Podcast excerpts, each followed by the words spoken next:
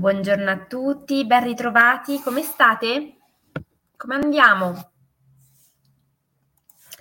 Oggi è giovedì mattina e se tutto è andato come solito per qualcuno di voi, ieri era mercoledì e avreste dovuto festeggiare e onorare il mercoledì. Non è che quando lo festeggiate e lo onorate fate troppo tardi e poi non vi svegliate per la diretta. Oggi è giovedì mattina e abbiamo l'appuntamento con le nostre favole di potere. E la favola di oggi è una favola particolarmente interessante. Tratta di una tematica che penso possa essere um, uno spunto di riflessione per molti.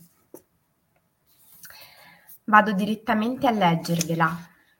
Quindi, come al solito, per chi magari non ha mai ehm, ascoltato la diretta del giovedì, quando leggiamo le favole di potere ci mettiamo in una posizione di ascolto, comoda, possibilmente senza fare due milioni e mezzo di attività nel frattempo, ma dedicandoci uno spazio.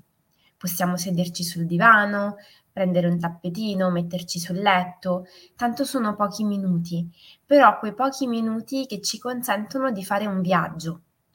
Un viaggio che soprattutto dovrebbe ehm, permetterci di bypassare quelle che sono le nostre comuni resistenze mentali ad approfondire alcune tematiche ed andare direttamente a eh, toccare delle energie, delle parti di noi che ci sono funzionali in questo momento.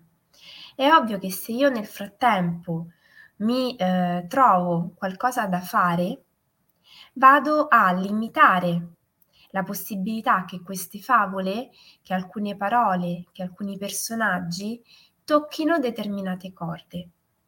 È un po' una strategia che possiamo in realtà mettere in campo per distogliere la nostra attenzione. Fondamentale dunque, quando vogliamo fare un lavoro di questo tipo, è predisporci all'ascolto.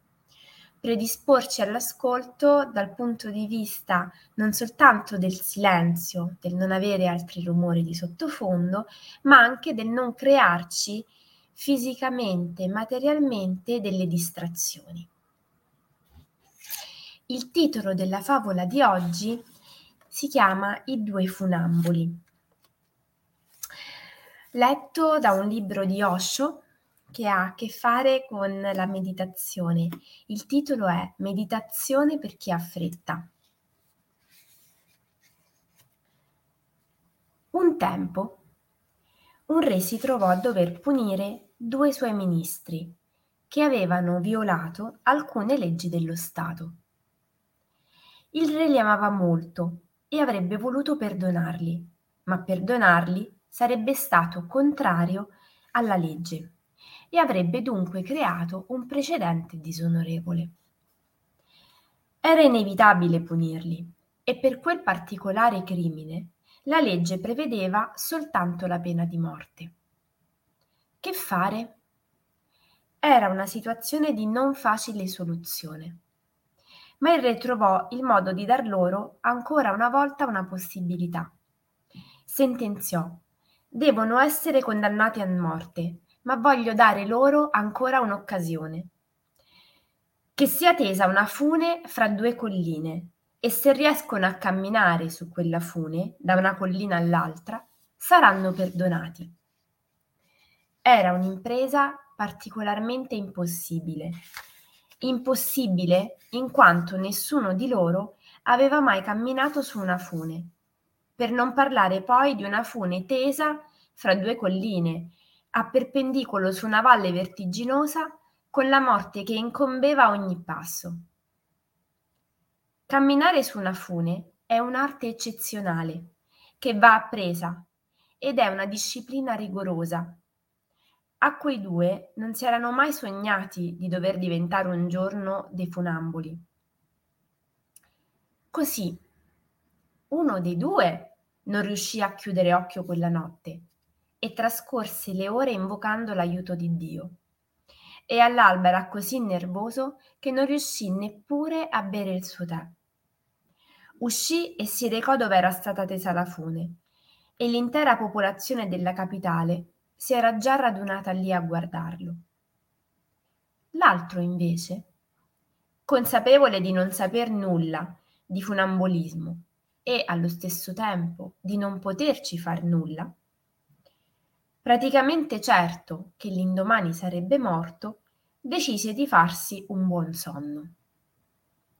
Dormì sodo e l'indomani mattina bevve il suo solito tè, senza fretta e solo dopo si recò sul luogo della prova. Il ministro, che non aveva dormito, tremava ed era preso da una febbre di ansia febbrile. Ma l'altro era calmo e tranquillo, sapendo che la morte era cosa certa e che era inevitabile. Dunque, perché darsene pensiero? Meglio morire in silenzio, no? Si mise dunque a camminare su quella fune e, meraviglia delle meraviglie, procedeva spedito. Tutti lo guardavano esterrefatti. Persino alcuni funamboli, che erano venuti ad assistere alla prova, non riuscivano a credere ai loro occhi. Sarebbe stato difficile perfino per loro. La distanza era enorme e il pericolo eccessivo. Bastava un passo sbagliato, bastava perdere un po' l'equilibrio o pendere un po' troppo verso sinistra oppure verso destra e si era spacciati. La morte era in agguata a ogni passo. Eppure quell'uomo camminava e camminava a suo agio, tranquillo come se si trattasse di una passeggiata mattutina. E così camminando arrivò dall'altra parte della valle. Il secondo ministro tremava, sudava e dal lato in cui si trovava gridò al compagno Come hai fatto? Ti prego, dimmelo, così che posso farlo anch'io. E quello gli gridò in risposta Difficile dirlo, non so come ho fatto, so soltanto una cosa. Quello è il modo in cui ho camminato per tutta la vita. Non sapevo in realtà di essere un funambolo, ma adesso so di esserlo, perché è proprio così che ho vissuto tutta la vita, in equilibrio senza mai andare all'estremo, correggendo ogni tendenza a sinistra con una opposta a destra, per tutta la vita non ho mai fatto altro. Ma temo che ciò non ti sia di grande aiuto, perché in realtà non si impara da un momento all'altro a vivere così.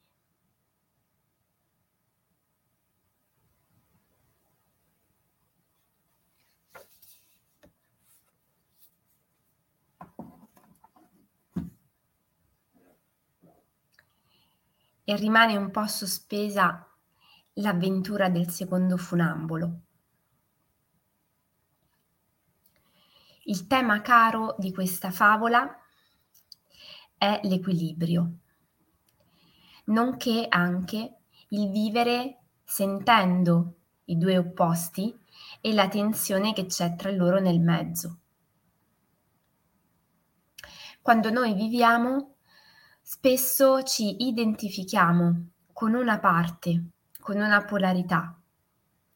Sentiamo che esiste un bene, esiste un male e ci identifichiamo con uno dei due poli, una delle due facce della medaglia, pensando che strategicamente questa identificazione, magari con una parte per l'appunto buona, che rappresenti il bene sia funzionale al raggiungimento dei nostri obiettivi, ma ancor prima al ottenimento di un riconoscimento, di un affetto.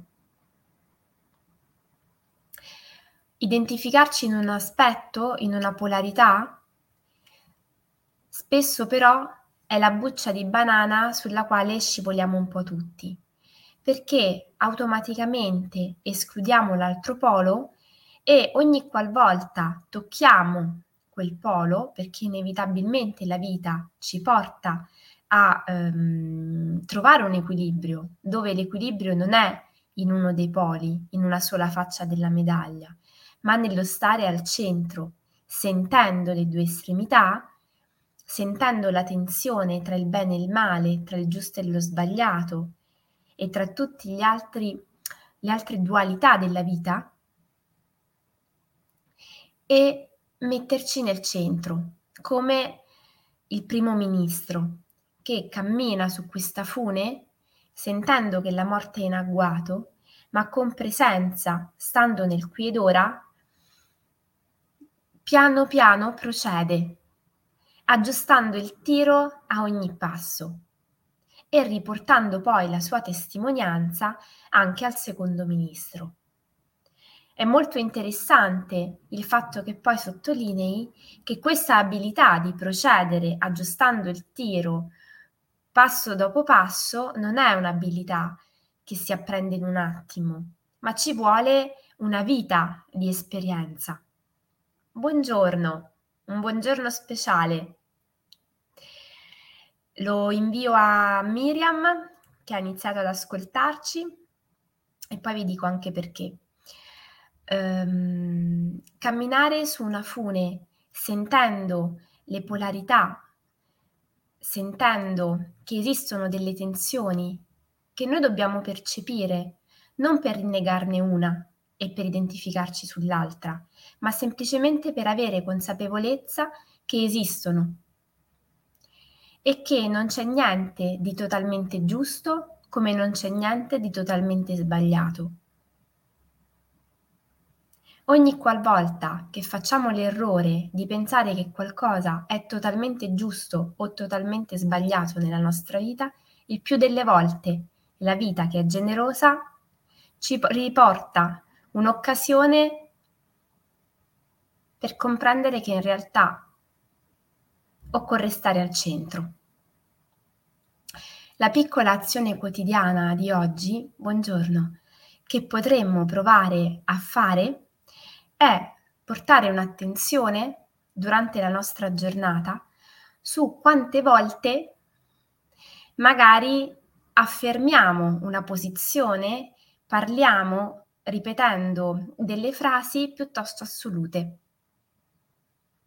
Un'attenzione sul nostro modo di parlare, di comunicare, ci consente di iniziare a sentire in quale energia noi ci identifichiamo e dunque anche quante volte non siamo al centro ma siamo su uno dei, no- dei due poli.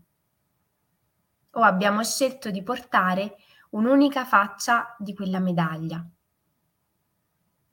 Può essere utile ovviamente a fine giornata scriversi qualcosina, annotarsi sul nostro buongiorno quadernino di viaggio che cosa è accaduto Ovviamente sempre in un atteggiamento che non deve essere giudicante nei nostri confronti, ma deve essere inteso come opportunità e occasione di crescita.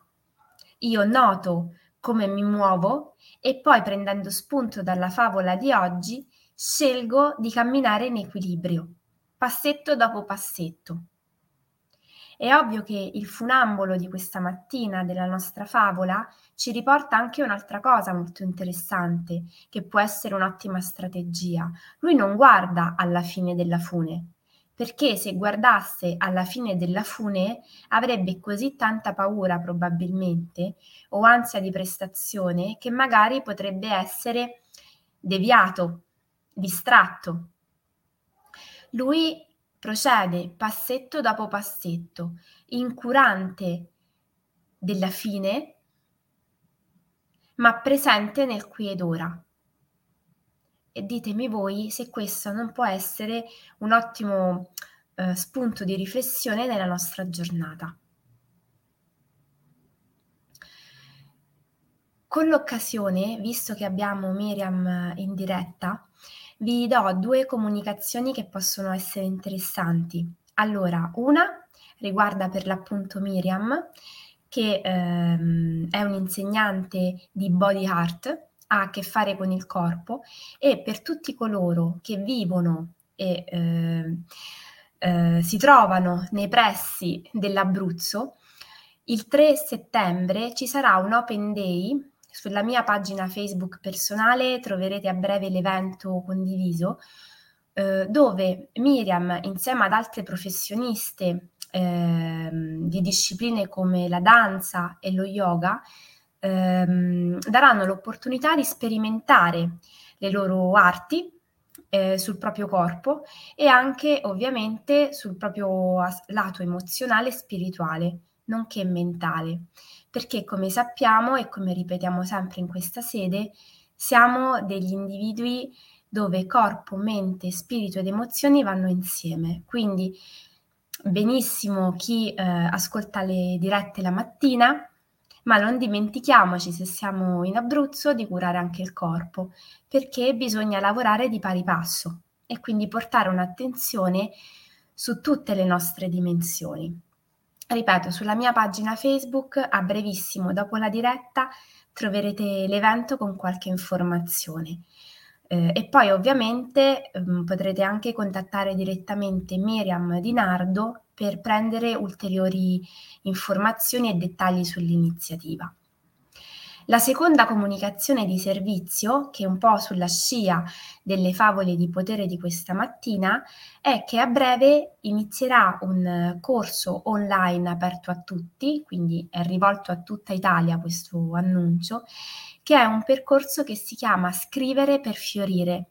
Lo terrò io, ha a che fare sulla nostra capacità di eh, scrivere, narrare, presentare se stessi, perché come sappiamo la scelta delle parole e del modo con il quale noi vogliamo eh, presentarci agli altri o anche raccontare la nostra storia fa una differenza.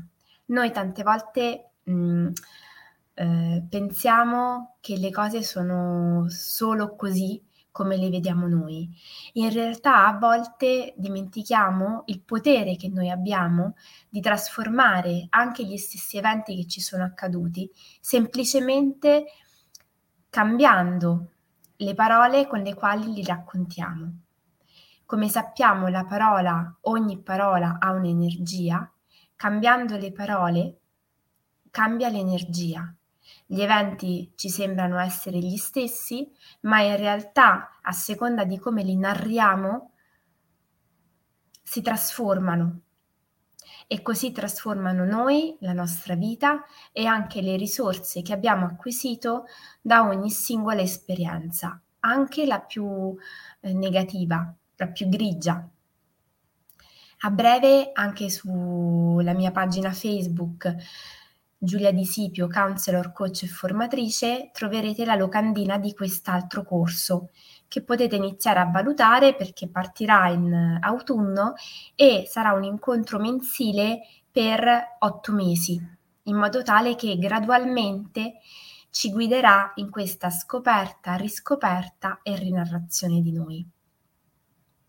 Tantissime informazioni, grazie come sempre eh, dell'attenzione, ci vediamo domani mattina alle 7 e un abbraccio fortissimo per questa giornata.